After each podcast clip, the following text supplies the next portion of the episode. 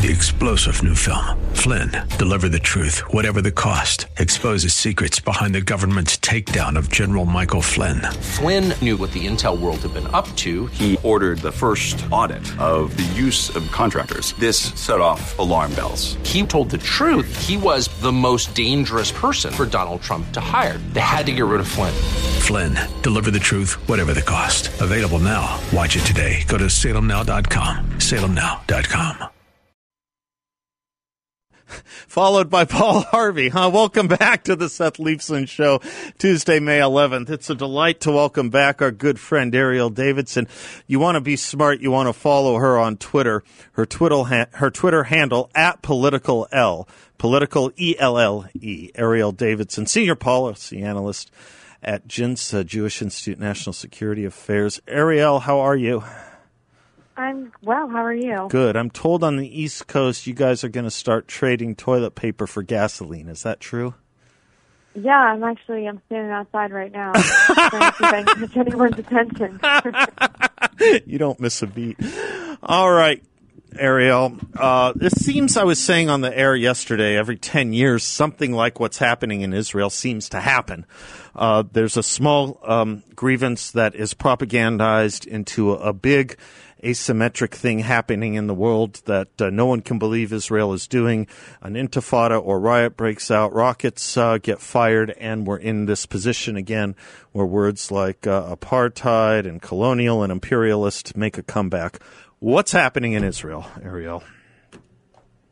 Well, you kind of hit the nail on the head when you said, you know, there's sort of this bubbling up that's taking place that happens every 10 years or so. You know, the last time we saw this happen was in 2014 uh, with Hamas and Israel. And, you know, essentially, it's precisely what you said. There's some sort of propaganda of some incident that takes place within Israel. Um, usually, Israel acts with force and it's in a justified manner. Uh, the incidents that took place recently in Jerusalem and in neighborhoods, specifically in East Jerusalem, uh, involve potential evictions of Palestinians living on land that is owned by Jews uh, these Palestinians that are living on this land, some of them have not paid their rent, some of them their leases have expired, and so, like any normal tenant landlord relationship, they are being asked to leave. And went through uh, court uh, procedures to get to that answer.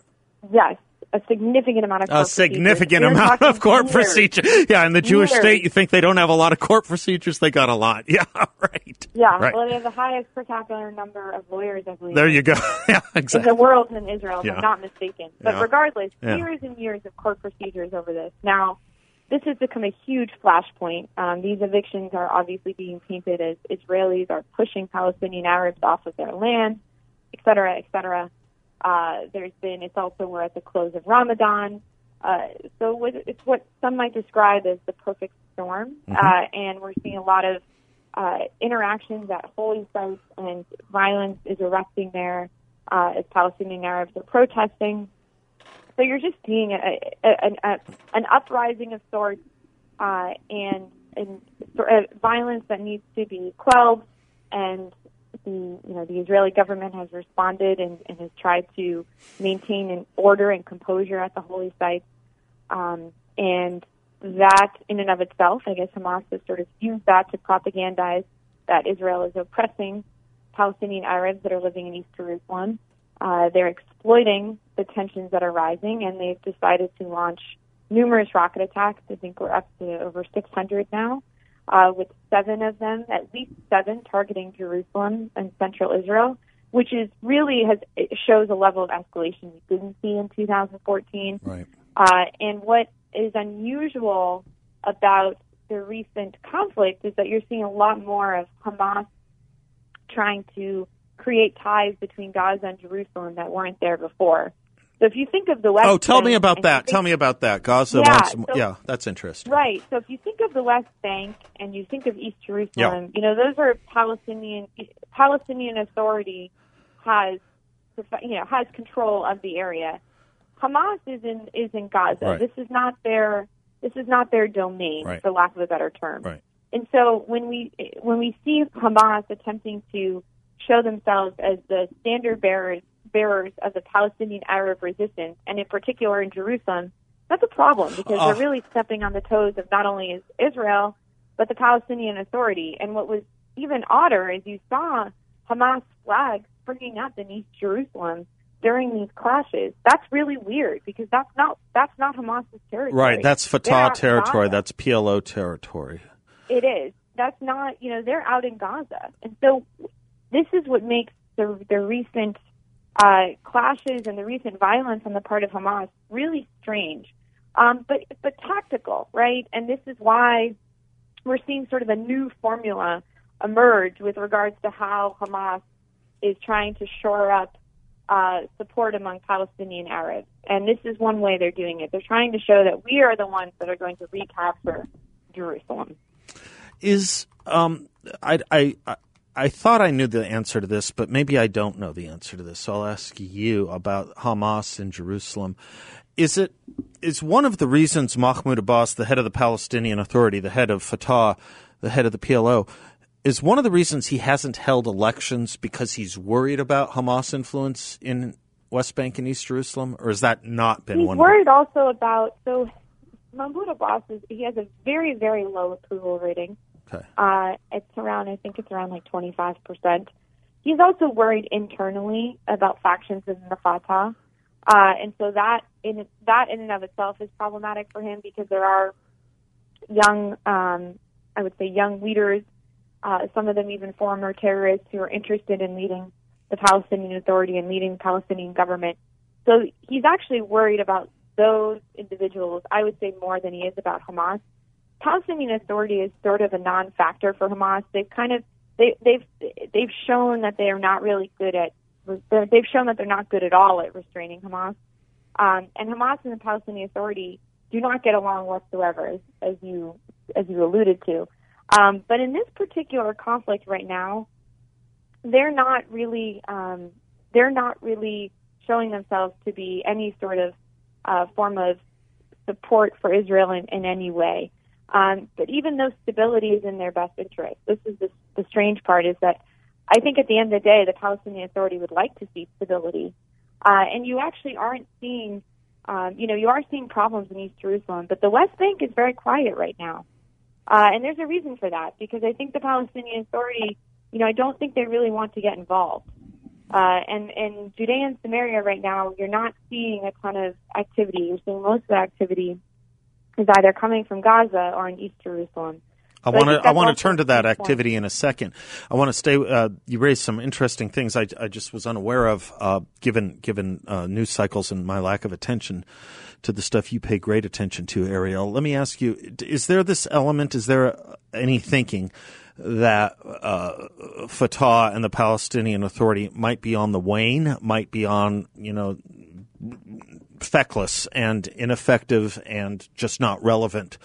and Hamas, with the backing of Iran and a rising and revanchist Iran right now, is the relevant strong horse uh, in when it comes to Israeli-Palestinian issues. Is that possibly the case? Also, I mean, I would, I you know, to be frank, I don't believe that Hamas would be able to shore up popularity of that kind in the West Bank. Okay. Only because in Gaza, you know, their their the economics in Gaza right now are astoundingly bad. I mean, so they're not great worse, in the West Bank, yeah. but they're they're horrifically bad in, in Gaza. And interestingly, I don't think, despite Hamas's behavior, I don't think they're actually interested in another war with Israel because it would even further cripple an economy that's already falling apart, not just in its own right, but also from COVID.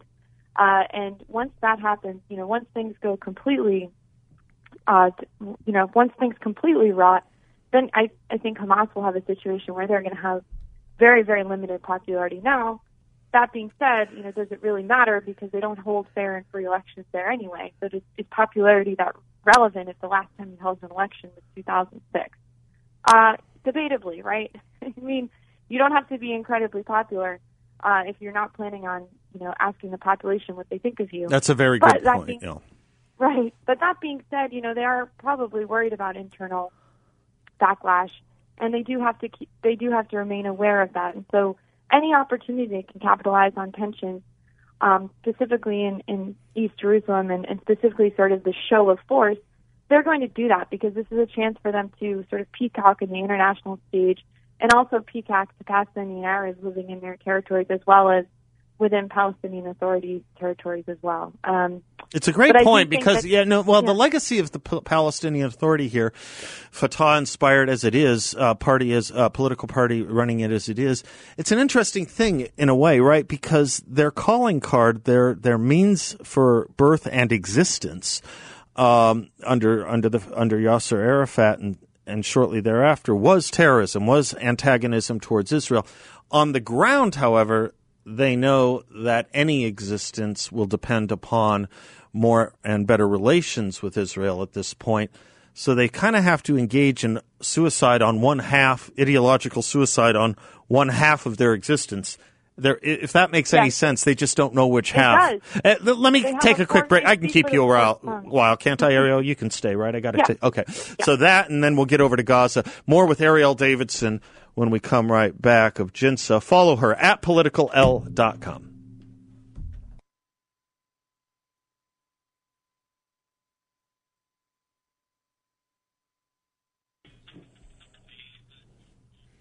Welcome back to the Seth Leibsohn Show. There's a little Johnny Cash doing a little Bob Dylan for you, and uh, to uh, to continue with our uh, diversity, it's a delight to have Erielle Davidson with us. She is with the Jewish Institute of National Security Affairs. You can follow her on Twitter at political L E L L E political E L L E. We're talking about the goings on in Israel, about which uh, Erielle is a uh, very devoted and serious scholar. Um, Erielle, before we move over to what's going on as between Gaza and Israel and the rocket situation, just a, another moment or two, if I could, on the West Bank and East Jerusalem and Fatah. The point I was making with you uh, on the way to the break, Fatah, the Palestinian Authority, they seem to me to be in an odd intellectual and political position. Terrorism is what they were. uh, that is who they were. That's what Yasser Arafat was. He founded it and he found himself later in life. Uh, he fa- he found out that God had a sense of humor, I guess, and it turned him into some kind of a statesman. And he had to determine: Do I be terrorist or do I be statesman? Do I try and make a deal for the betterment of my people with the country and economy that works and wants to make a deal, or do I maintain my own existence? This is really the internal battle that is still plaguing the Palestinian Authority, isn't it? They don't know which to do on which day, do they? Well, there's also this mentality of if you strike a deal, you know, no less than 100%. If you strike a deal with the Jews, then you're showing weakness, you're showing complicity, right. yeah. you're showing vulnerability. So this has always been the, the chronic problem for Palestinian Authority and Palestinian leaders in general is that um, because they can't show up with less than 100 percent, um, because they've built up their own people into a fur, then uh, the reality is is that they just adopt a policy of pure rejectionism, and as a consequence, the Palestinian Authority, the Palestinians in general, I should say, not just the Palestinian Authority, but Palestinian leadership has rejected the creation of a state a bare minimum of six times. And why is that? Because there's this element of rejectionism that has just unfortunately off, completely ossified Palestinian leadership and made them incapable of being able to uh, accept the possibility of a Jewish state and a Palestinian state existing next to one another. Uh, there also just, you know, clearly isn't really the infrastructure in place to run a state full fledgedly.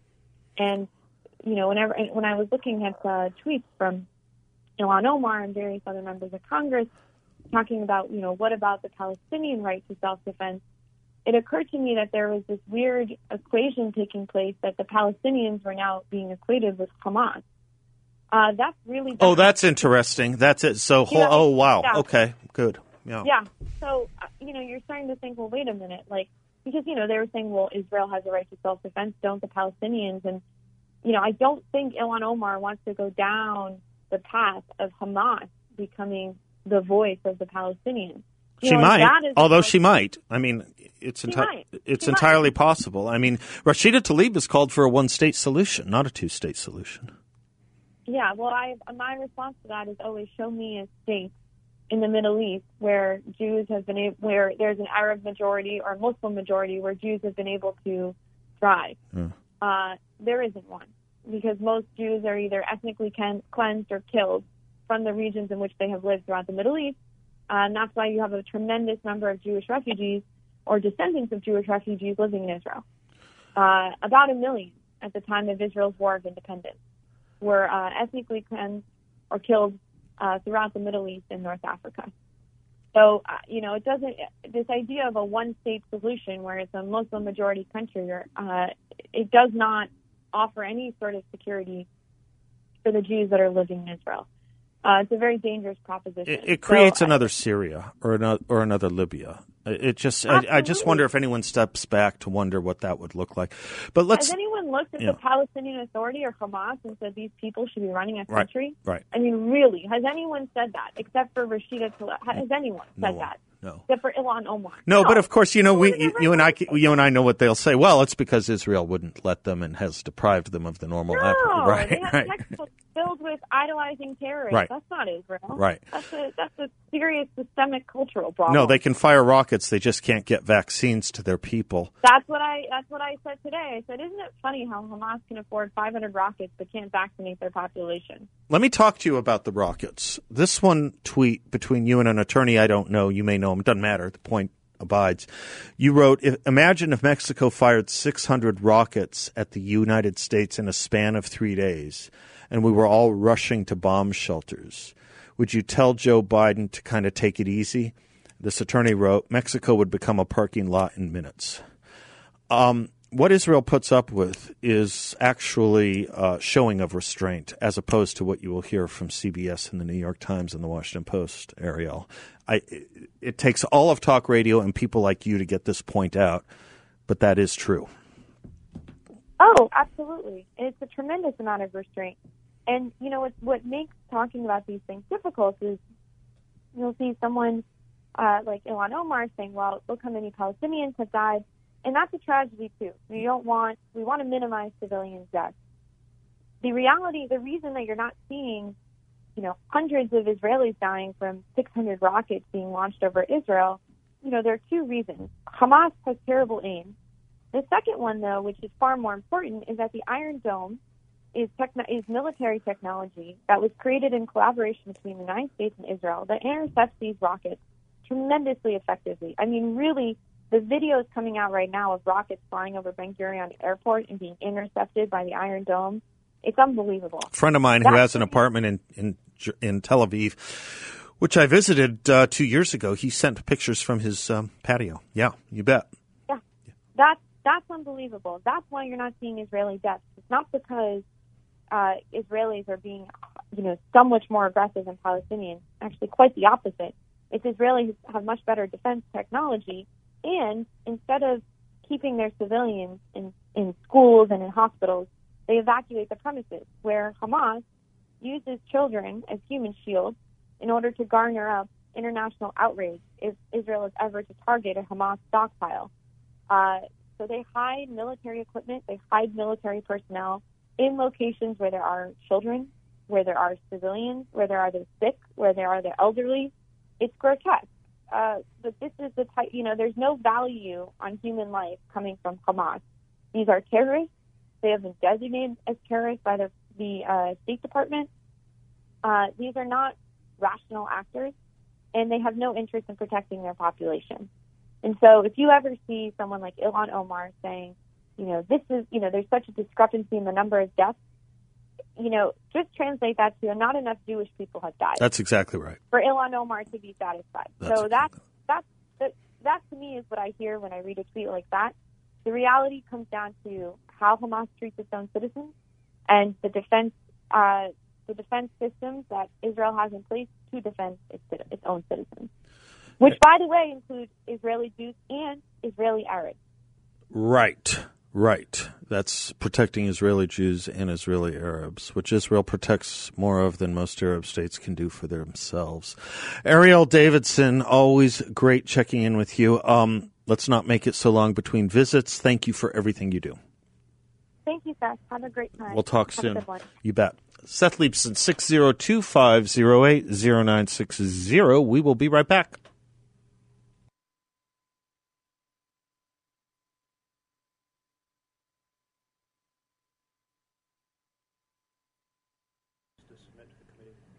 Welcome back to the Seth Leibsohn Show. We're going to the border. Andy Biggs is taking uh, Mike Gallagher and myself to the border. on May 24th. On May 25th, we're going to do an event with y'all.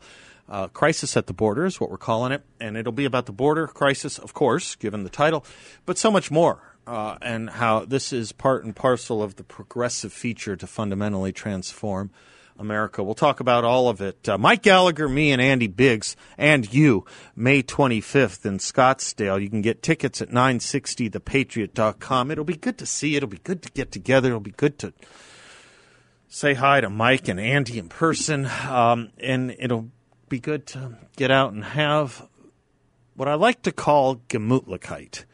Gemütlichkeit with the audience. Um, we're one of the uh, I, I, don't know how many. We're we're a station that loves to do community activity. We just love to be involved in the community, and we do several events a year. And it's been hobbled and changed, of course, and dramatically reduced because of uh, the Chinese virus. But we're back now, baby. We are back. Uh, okay, am I go- where am I going to? Am I going to Mike in uh, Maricopa? Hi, Mike. Yes. Good afternoon, Seth talking about government misstatements, or maybe we could call it propaganda. Uh, several years ago, when they were rolling out Obamacare, and they were talking about the high cost of health care. Uh, they had made comments about not treating grandma, uh, but we can hire 10 teachers uh, for that, for the cost of taking care of grandma. But now I notice that it's the other way around. They want us to wear a mask because you don't want to give grandma COVID or go ahead and get your vaccination because certainly you don't want to go visit grandma on Mother's Day and give her COVID. Uh, the other thing is it's the way that they're manipulating this, the COVID and the uh, increase to raise the national wage to $15 an hour is when they started pushing that out. There was a lot of pushback from small businesses because clearly they couldn't afford to pay somebody that much.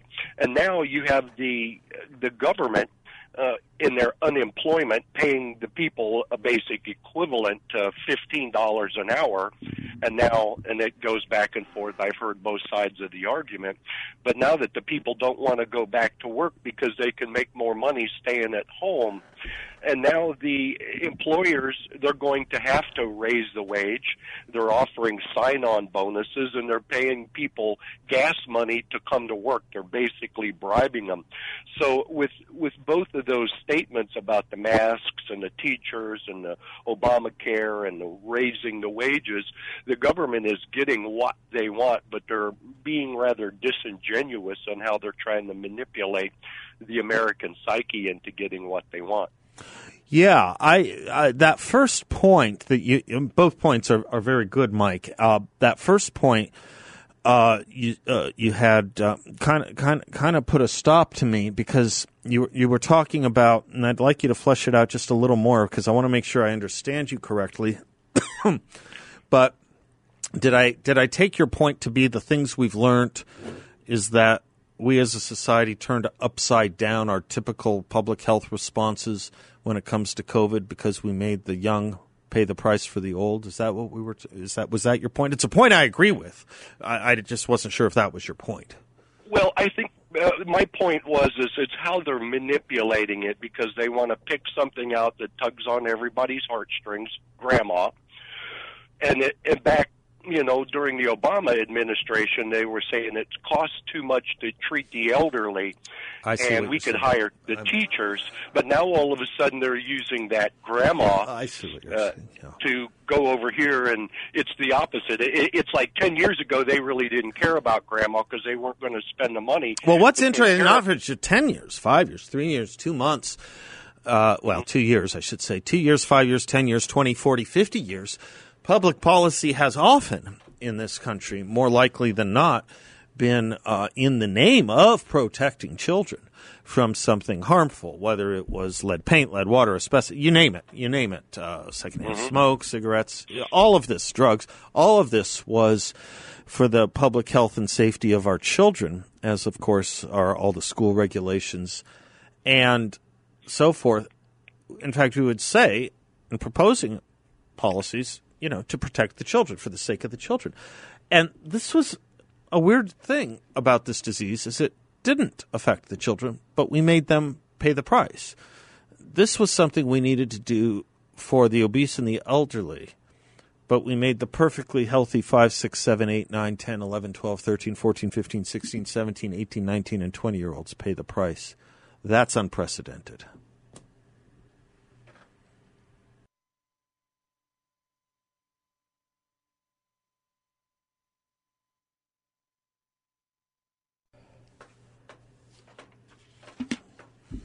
My friends at Trades Unlimited want me to tell you about foam roofs here in the valley. Trades Unlimited is for all your roofing needs, but foam roofs uh, are one of their areas of expertise. Not only do foam roofs help insulate your home from extreme heat as you get in Arizona, but they also help insulate your home from exterior noise and your house from water leaks. I've met the folks at Trades Unlimited. I've been down to their warehouse and offices. Great people. Truly great people with a great work ethic. They have a A plus rating at the BBB Better Business Bureau, and I know why. As I say, they um, measure twice and cut once. Just good people, quality and services. What you'll come to know with Trades Unlimited.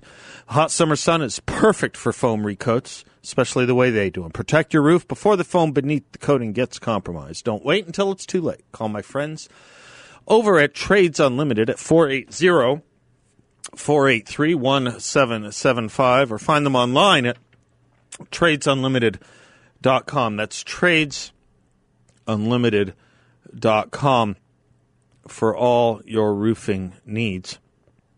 I um I was I was curiously watching some of the fallout of the discussion from the New York Times calling out the CDC for misleading information on outdoor transmission. Again, let me give you the upshot. The CDC has said that outdoor transmission of the coronavirus is about a ten, it, it, it is a little less than 10%. 10% of COVID transmission occurs outdoors. Okay, less than 10% of COVID admission transmission occurs outdoors. That's what the CDC's been saying. New York Times dug down and found that the number really is more like one tenth of 1%, not less than 10. Well, it is less than 10%, but it's misleading in the sense that I could tell you uh, Bill hasn't lifted over 500 pounds recently, and that would be totally true and totally misleading.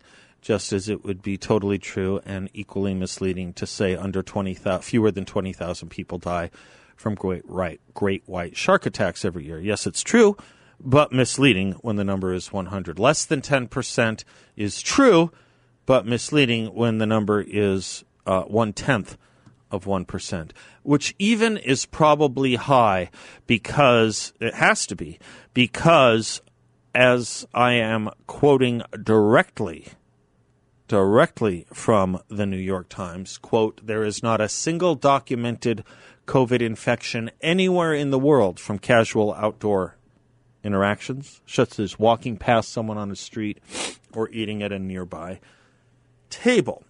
So if that's been known, and it has been known, I remember a year ago people like Dennis and Heather saying masks outdoors are ridiculous. People like me saying it. People like Bill saying it. People like Bill saying it.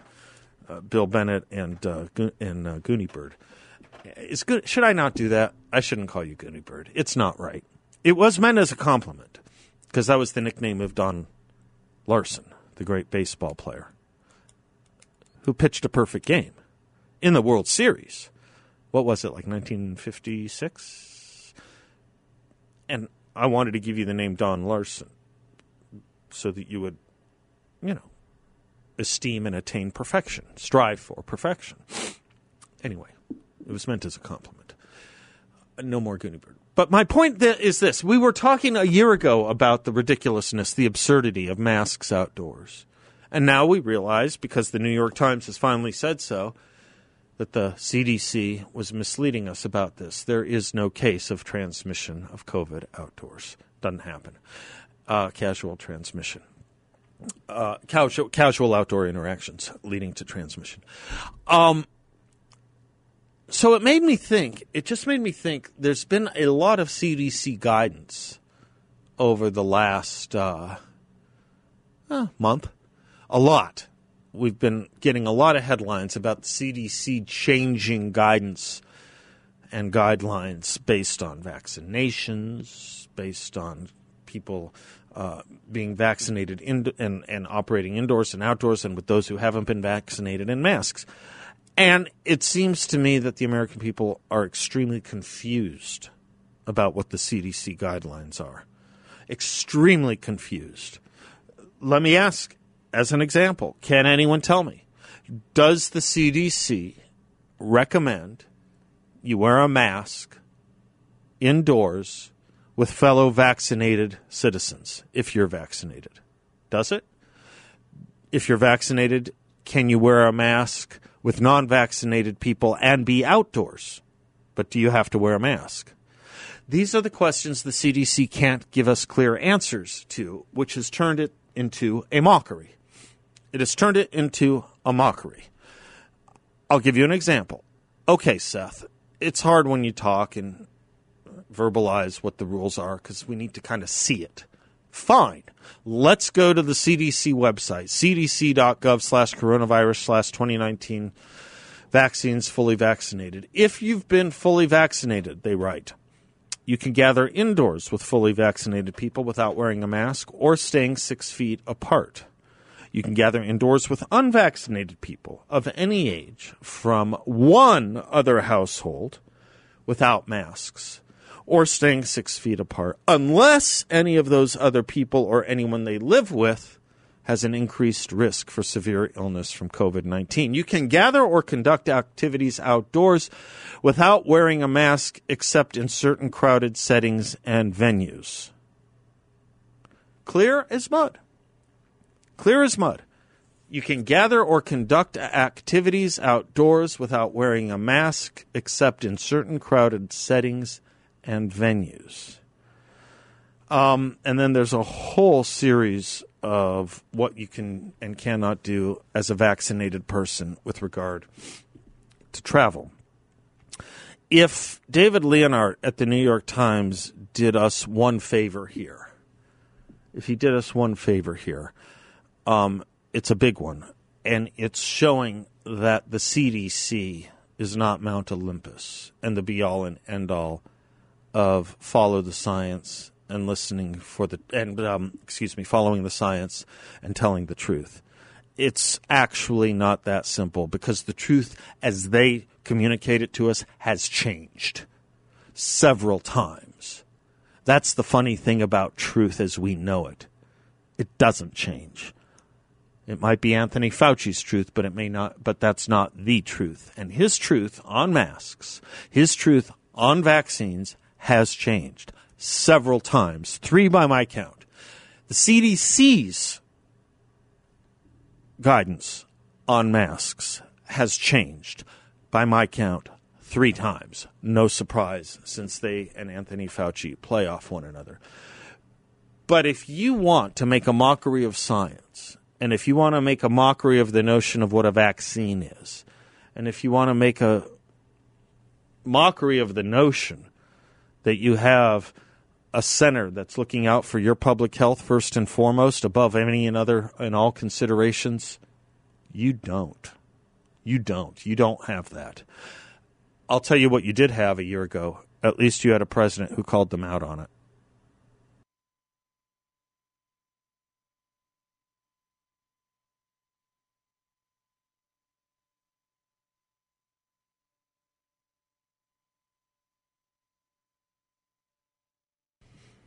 Welcome back to the Seth Leibsohn Show. The uh, social media, big tech um, collusion against conservative thought uh, is ongoing. We just learned a little while ago that our Facebook page is not being allowed to reach out and advertise and promote our events. I think this is incredible. I find out that the uh, author I interviewed uh, yesterday, uh, Ashley Rindsberg, on his book on the New York Times, critical of the New York Times, Facebook has banned him from being able to promote his book. Uh, this is going rather rapidly. You start, you know, people don't think they don't take it seriously. It's just they take it kind of as a throwaway. They this notion if they can do it to the um, if they can do it to the uh, president of the United States, they can do it to anyone. Well, they're doing it to anyone and everyone. It just takes them a while to get around to you. They've gotten around to 960. Twitter already uh, shut us down, and we had to create a new and start from scratch with a new uh, Twitter handle. But to give you an idea of not just not just the um, insane and anfraxis reasoning the panjandrums that Facebook go through, but let me just show you whose side they're on. Let me just show you and I read you from David Harsanyi. As the conflict between Israel and the Palestinians intensified on Tuesday night, Iran's Ayatollah Ali Khamenei, who helps fund and direct Hamas's actions, tweeted out the following quick quote Palestinians are awake and determined. They must continue this path. One can only talk with the language of power with these criminals. They must increase their strength, stand strong, confront the enemy and force them to stop their crimes. Hashtag free Palestine, which means all of Israel, by the way, to those who use that hashtag. That means Tel Aviv and Haifa and Herzliya, as well as with West Jerusalem. Within minutes of Khamenei tweeting that out, sirens were sounding in Tel Aviv as the second largest city in Israel came under a barrage of rocket fire. It's worth remembering that when Donald Trump was permanently suspended from Twitter while still an office holder, Twitter said the reason was the risk of further incitement of violence. Donald Trump incites violence. The Ayatollah of Iran egging on rocket attacks on civilians does not. Orwell's not spinning in his grave. He's stalking the land, proudly saying, I told you so.